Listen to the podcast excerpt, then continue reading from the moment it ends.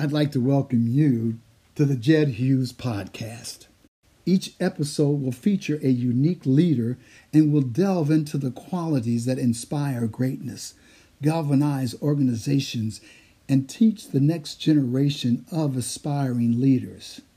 Jed ran the process that resulted in the hiring of Pete Carroll, Jim Harbaugh, Andy Reid, Masai Ujiri. Now, according to Forbes, Jed is the most connected man in sports.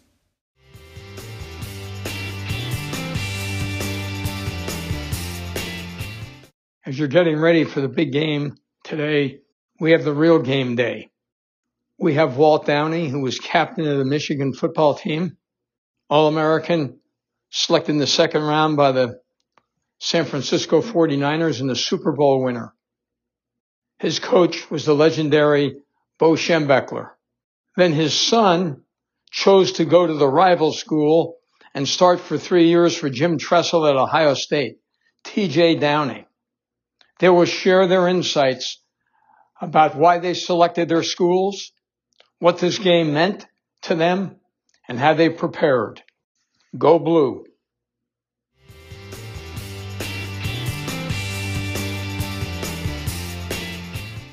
There's nothing like getting two alums really fired up for the game because I've got the former captain of the Michigan Wolverines and his son, who is a three year starter at Ohio State.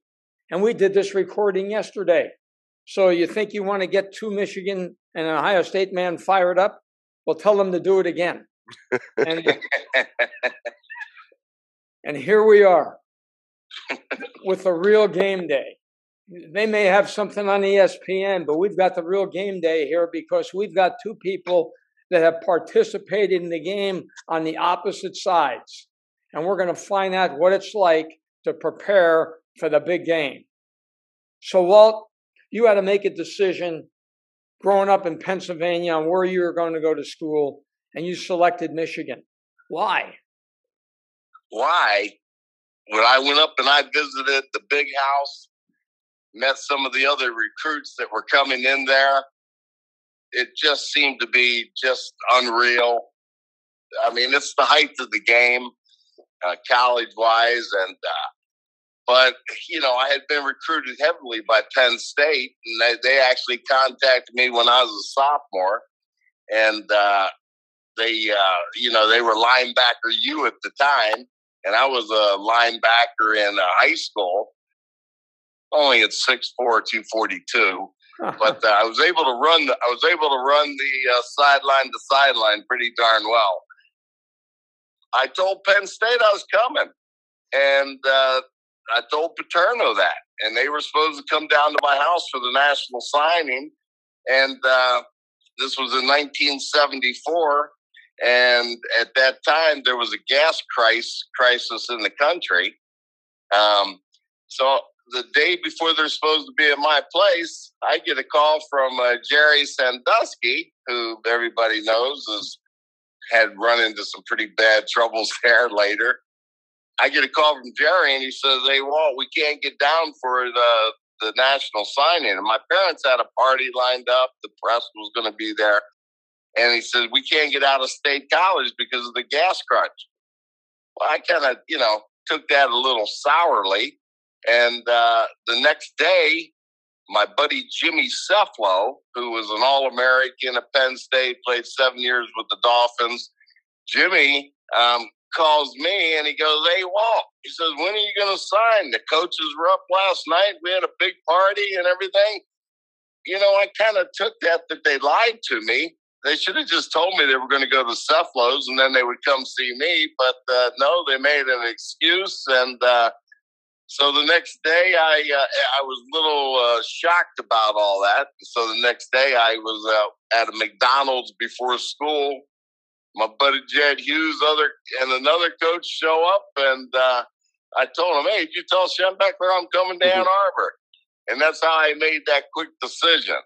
Now it was a good one because we had the second top recruiting class in the country, we went to the Orange Bowl my sophomore year and then won the Big Ten championship and played in back to back Rose Bowls my junior and senior year. So Uh, it was a good move for me, just like Ohio State was a great move for TJ.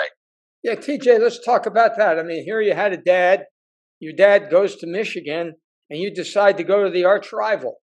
How can you, I mean, how, how do you how do you end up making that decision? You know, in in terms of Michigan, I think they felt like Walt would do the recruiting for them you know, Lloyd Carr and Stan Parrish, Terry Malone. I always got along with those guys very well. I, I like Terry as an offensive line coach, sat in on a bunch of meetings with them. And and I think they just said, okay, here's a scholarship, and maybe we'll let your dad kind of do the legwork as far as pitching uh, what the Maize and Blue have to offer. Well, Coach Tressel comes in. I wasn't recruited by John Cooper. And uh, kind of a little interesting uh, side note here the only Big Ten school that never offered me was Penn State.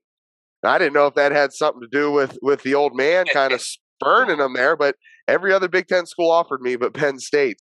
When Coach Cooper had left, or uh, or obviously it was a good thing. I, I, I don't know if he was terminated, fired, or or what happened, but it led to us being able to beat Michigan again. That's all that anybody in Buckeye Nation cares about. But Coach Tress comes in, and he is he is the total recruiter. I mean, he comes into your living room uh, the senator they call him, and he can sit down there within five minutes and he will win over your mom, he'll win over your dad, and he'll win you over. And and he started throwing around around the words like love and we need you and we want you to be part of the family. And for a 17, 18 year old kid, it's like, wow, this is this is pretty heavy right here. And and it's funny, uh, I thought I knew everything about the old man. Uh, I, I learned something new here this morning. I never knew that. You know, I was part of the number two recruiting class in the country when we uh, when we all signed to come play for Tress in 2002. I never knew, Pop, that you were uh, part of a number two recruiting class as well. Yes. Well, that's something you got in common. So now here we are, the day of the game. What preparation, Walt, had you gone through, and how did Bo bring that to such a crescendo? How was this game so important? You know, it's the ultimate rivalry in college sports right now. It's been around for over 150 years. I mean, it's just uh, amazing. You know, you got these two states uh, connected on the north end, and uh, you know, as much, as long as I've lived in Ohio and being from Michigan, Ohio and Michigan people just don't like each other. It seems, but um, you know, the preparation is intense. I mean, you play all year as you prepare for the last game. You're never you're never not thinking about your rival. You're looking at what they're doing, how they're progressing. Uh, you doing the same to keep pace. So it's that intense. It's just become such a rivalry. And then Bo, teacher that he was, you know, his whole thing was the team, the team, the team, and and prepare. And we always had little segments in our practice where it was always kind of geared towards Ohio State at some point. So, I mean, it, it was almost a year round thought vision that the Ohio State Michigan game was going to come down to probably the Big Ten championship. Which back then, that's what you focused on. You wanted to win the Big Ten play in the Rose Bowl, win that. Now, TJ comes to Ohio State and the whole thing changes he's involved in a national championship game. So, talk a little bit about what your preparation was like going into Michigan week. Well, it's it's funny. I was joking with my broadcast partner last night that you know I always dreamed of playing in a Rose Bowl. We ended up getting stuck with four Fiesta Bowls. And obviously, everything changed from back then because if it wasn't for I believe right around 1973, did it have to do with the tiebreaker? That that's where you kind of saw the evolution of the bowl games, and it was more inclusive, and and so there wasn't just one Big Ten team that was able to go and, and just playing at Rose Bowl, but always uh, wanted to know what it would have felt like to run out there in Pasadena. Our preparation, similar to as Walt said, you know, we spent all the way through spring ball to training camp and and deep into the season until the week we played Michigan, every practice we'd have a five minute segment drill where it was kind of right in the middle. And Coach Tress would stop everything we're doing. We could be preparing for Indiana, installing something new. And it was, this is go blue period. We're going to spend five minutes conditioning so that we remember ultimately what should be on our mind at the end of the season, which is the game, the biggest rivalry in college sports and in, in all of sports, if you ask me. And it was and it was a, a, a tone setter. Um, and guys, uh, guys knew that they knew what was on the horizon. We knew what was looming, and, and we kind of prepared for that going into my senior year, knowing that we wanted it to be number one and number two, and it ultimately ended up working out that way. It was fun for me because it was so competitive, and there was always something on the line. I know that that a lot of people are excited about this game today because you finally have it back to where it's a top five matchup. And that's exciting inside of this rivalry. You want to build the excitement because that's what ultimately makes that rivalry. The, the other piece, Walt, I mean, you know, Bo was just so hyper about the game that, you know, one time he he went over the wall because he said Woody was filming the practice, went into the house, brought the film out, stamped on the stamped on, said Woody's trying to skunk us. That's never going to happen. well, you know, Bo was so intense. You know, as much as he, you you think that uh, Bo and Woody, and and obviously Bo coming from Ohio State with Woody, and then going and taking up the Michigan job, and then having early success that, that he did. Bo loved Woody. I mean, he was they. Woody was a mentor to him. They they conflicted they were just uh, intelligent minds, uh, love football more than almost anybody in the world. And uh, so that, that even impacted the rivalry. That 10 year war set the standard uh, for what was later going to happen. Now, it hasn't been much of a rivalry for the past 15, 16 years, but um, maybe the day might shed another light. We don't. We all know that the day's over. Well, but uh, those guys were great. And let me also say something. Even though we had a top second recruiting class, TJ and I are the only, which uh, he was telling me, are the only uh, father son that played at rivalries at Ohio State and Michigan that were both All Americans. So you know that was kind of that's been special in our household. Well, there's no question. I mean, that's why this is the real game day. I mean, game day doesn't think about going and getting two All Americans, the father and the son and being able to talk about what that rivalry was like. I mean, it was incredible. Uh, as we talked about that 10 year war, I, I mentioned the fact that we're in an elevator, Woody, myself, and Gary Moeller, who was his captain on his national championship team. The rivalry was so intense, and we rode up in the elevator. Woody and Mo never even talked to each other. So that, I mean, that that intensity, I mean, it just permeated the coaches. I mean, as you know, everybody's picture was up on who you were competing against. It was all throughout the building. That's all you knew. You had to play better than whoever your com- contemporary was at, at, the at the center position at Ohio State. So You're t- exactly right. So eh, one last thought, Walt, that you had about that game when you were going in eh, each year, captain of the team. Any special message you gave to your players? I mean, you were kind of the leader of the group, the leader of your linemen.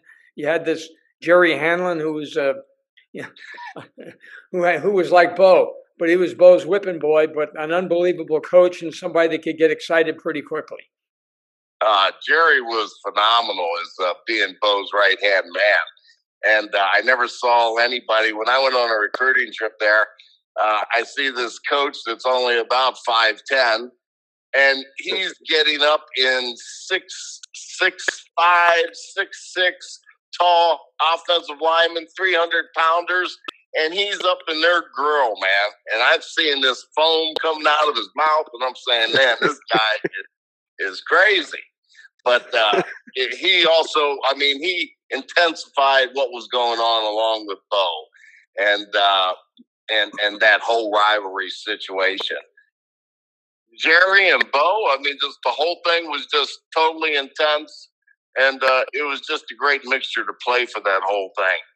So, TJ, from your perspective, here, here's Jim Tressel, who was part of Ohio State one time. But the do you, was he? You think he was able to carry on the same intensity that Bo and Woody had when he took over? Yeah, he he made it very apparent to us, and and he made it apparent to everybody um, in Buckeye Nation that you know when he did that press conference at the basketball game that you know I can't remember what the number was, but it was like you will all be proud of us in 264 days when we go to Ann Arbor. And he didn't even need to say Ann Arbor. He just said the number of days, and everybody inside of Schottenstein Arena knew what he was talking about. And, and you knew that that intensity was going to be there. you know, again, from from Coach Tressel's standpoint, and and kind of like uh, Bo, I, I know Bo was a little bit more vocal, but Coach Tress kind of let his his coaches on his staff do all the barking, and then he would reel us all back in. And our thing was amidst all that hoopla, because we knew with it being the, the as they coined it the game of the century the only time in the rivalry we were ever number one and number two for a chance at a, an outright big ten championship which we hadn't won one of those since 1980 and then a chance to play in the national championship game you had to be focused and dialed in you know it gets to a point where all that rah rah stuff can kind of distract you from where you need to be and I, have always mentioned uh, a funny little story to people um, you know, from my area up here where I went to school, uh, Glen Oak High School in Canton. A, a gentleman down down the tracks from me, uh, Shawn Crable, who lined up uh, for the for the Maize and Blue. He was a Massillon guy. You know, you got 110,000 people inside the horseshoe.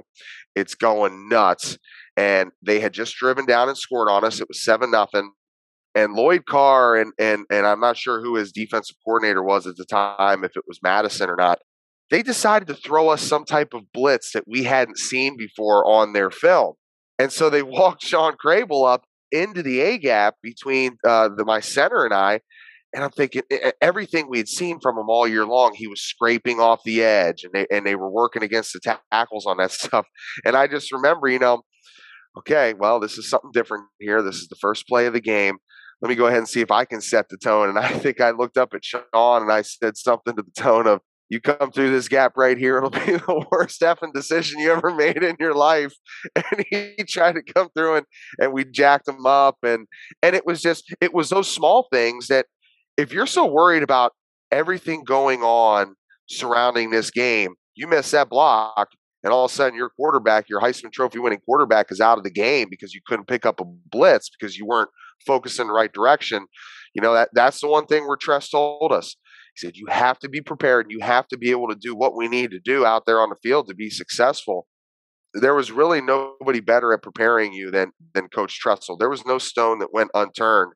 And I and I always remember, um, and I don't know if you ever had this happen, Dad, but in regards to the word preparation, I used to wake up and have nightmares in the off season. You wake up in a cold sweat, and, you, and and and the nightmare was you're walking out there to play or you're showing up late to the Ohio State Michigan game and you don't know anything about the guy you're playing against, And you feel unprepared, and it would drive you insane to know that I, I, can't let this happen because it's a scary feeling. If you're not prepared for what's ahead of you, you'll get exposed.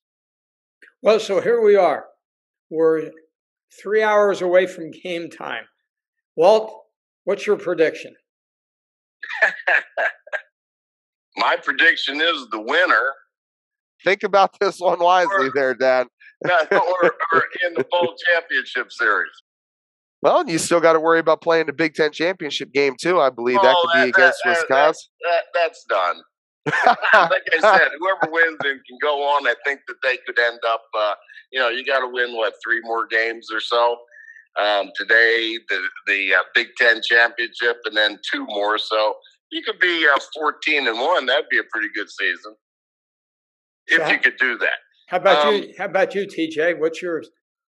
Well, you know, it's going to be really tough for them to cover down on all these wide receivers, and uh, and and and hopefully, if game day is listening, as they should be, as you set them correct here, uh, that that that you got the real men of genius on here, the the all American father son combo. Nobody or none of the wide receivers from Ohio State were mentioned on the Fred Biletnikoff uh, award list that just recently came out. And at the end of today, you're going to potentially have three 1,000 yard receivers in Ohio State's locker room. That's going to be tough to cover down on. We know CJ Stroud, he's gotten better since the beginning of the season. And, and how about all the people out there that uh, they didn't even think he deserved to be starting at quarterback after about the second or third week of the season? I don't think those people are carrying that same tune now. But this will be by far the most hostile environment that CJ Stroud has had to play in. And and one of the things that Coach Tressel always made very apparent to us, and, and I know this from watching, and, and this transcends through every coaching regime. It's damn hard to win in the state of Michigan, and it's damn hard to win in the state of Ohio. That's just how it is in this rivalry. Throw the records out. It doesn't matter who's the underdog. I mean, eh, eh, Michigan's a seven point dog in, in their house. In 2004, yep. my first start as a sophomore against Michigan, we were 12 point underdogs in the horseshoe. And we were able to beat them, I think, 37 to 21. I mean, we, we put it on them pretty good. And you know, you just you throw that stuff out, man, because you know it's going to be intense. You know the crowd is going to be into it, and that's something that CJ Stroud's going to have to take care of today. I don't think it's going to be um, as tough an issue as as some may think, because CJ Stroud is really rolling right now. I think the Buckeyes win by two scores. Ed, before I let, let you go on that one, Ohio State, to me, one of the most improved areas that they've grown this season has been on the offensive line. I'm a believer that uh, defenses can certainly help you win championships, but if you got an offensive line that can control the game, then you're going to win because of the receivers, as TJ mentioned, they have the young running back, Stroud at quarterback, but that offensive line's come together. They got Munford at left guard, but that big Jones at left tackle, 6'8", 365 pounds, and moves like a dancing bear, I'll tell you what, uh, I'm not sure that Hutchinson or Imabu or what's it, I think I'm pronouncing that, that uh, they're going to have as much success as they could coming off the edges. That's to be seen. What I would tell my boys before the game, I had my boys together and I said, listen, I'm your captain. They called me Deputy Dog. And uh, I set the, the tone out there. And I had those guys fired up all week, and I would tell them, hey, this is our time, boys. We got to make 100% of it. You only get a certain window periods in life. Let's go. Let's leave balls to the wall because we are going all out. And I will dominate my spot. You guys take care of your business, and we can succeed in this game. And that's how I kind of I I always had a heavily positive atmosphere or conviction with what I was doing and how I was able to bring my teammates along with me. And I think that, that offensive line, the the defensive uh, growing that Ohio State's done, they're going to be tough to beat. But you're in the big house, and as TJ said, it's a different animal when you walk in there, especially as Stroud as a freshman, and to see that atmosphere. It's going to be intense. I hope it's a close game. Well, I think it'll be a close game, and uh, you know, I'd like to say Michigan could win it, but I'm going to take Ohio State by three. Let, let me uh, let me let me let me piggyback off of what Walt just said there too, which is is kind of an interesting thought I think here. This rivalry, this game, allows for offense and defensive linemen to shine, and you don't hear people say that a whole lot because of how glamorous the game is with everybody chucking the ball around. But um, you know, going back to uh, when Walt was a junior and they went into Columbus, and they were able to win 22 to nothing in, in the horseshoe. Um, and and Walt's signature block at the end of that game, taking down Tom Cousineau uh, and, and and scoring uh, kind of the uh, the game closing touchdown, and that catapulted Walt into becoming a, a, a first team All American the following season, his senior year. You know, back when there was only uh, maybe one or two featured games on TV networks. You know, and, and you got the Ohio State Michigan game on there, and you got uh, you got the big center, uh, pancaking the the linebacker, uh, All American Tom Cousineau. They replay that. People see that, and it carries over into the next season. My junior year, when we went up to Ann Arbor, I played the best game of my career and had Walt right there on the sidelines next to me. Um, and and that win up there and my performance in that game, I think, is what ultimately catapulted me to being on uh, not only my team uh, being the number one ranked team in the country coming back the next year, and I'm on the cover of Sports Illustrated, and uh, by the end of the season, consensus first team All Big Ten and, and, eight, and an Associated Press All American nod. This game allows for offensive linemen to shine, and don't be surprised if you don't see that here again today, whether it's on the Michigan front or it's on the Ohio State front with those big guys up there, Thayer Munford and and Nicholas Petit Frere. This is a game for these guys to be able to shine, and that's special because as we know, the big boys up front don't always get their just due when it comes down down to it, man. We want to be in the paper just like the quarterbacks. No, hey, no doubt about it. That rivalry has built not only just such a great rivalry, but it's it's built great friendships. I love the guy from uh, from Ohio State, a couple guys that, that I knew, John Hicks, uh, Jack Tatum. Some of those guys were just phenomenal. It, it, it, to this day, I still talk to Tommy Cousineau.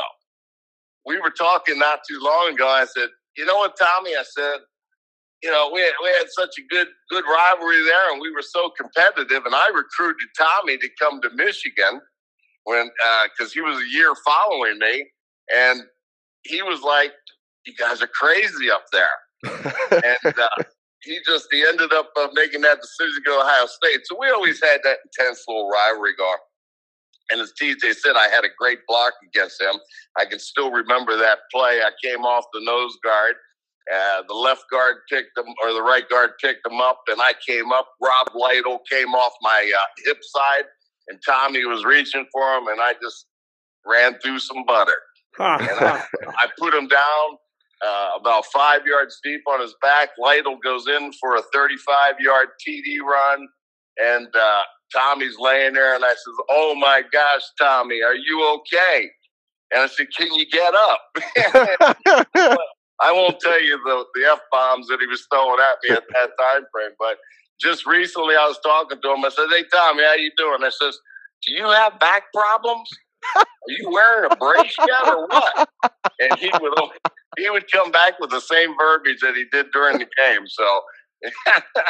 uh, we built friendships and, and and the rivalry is so intense. It's a beautiful thing, and for me to be able to share that with my son, I couldn't tell you it's more enjoyable.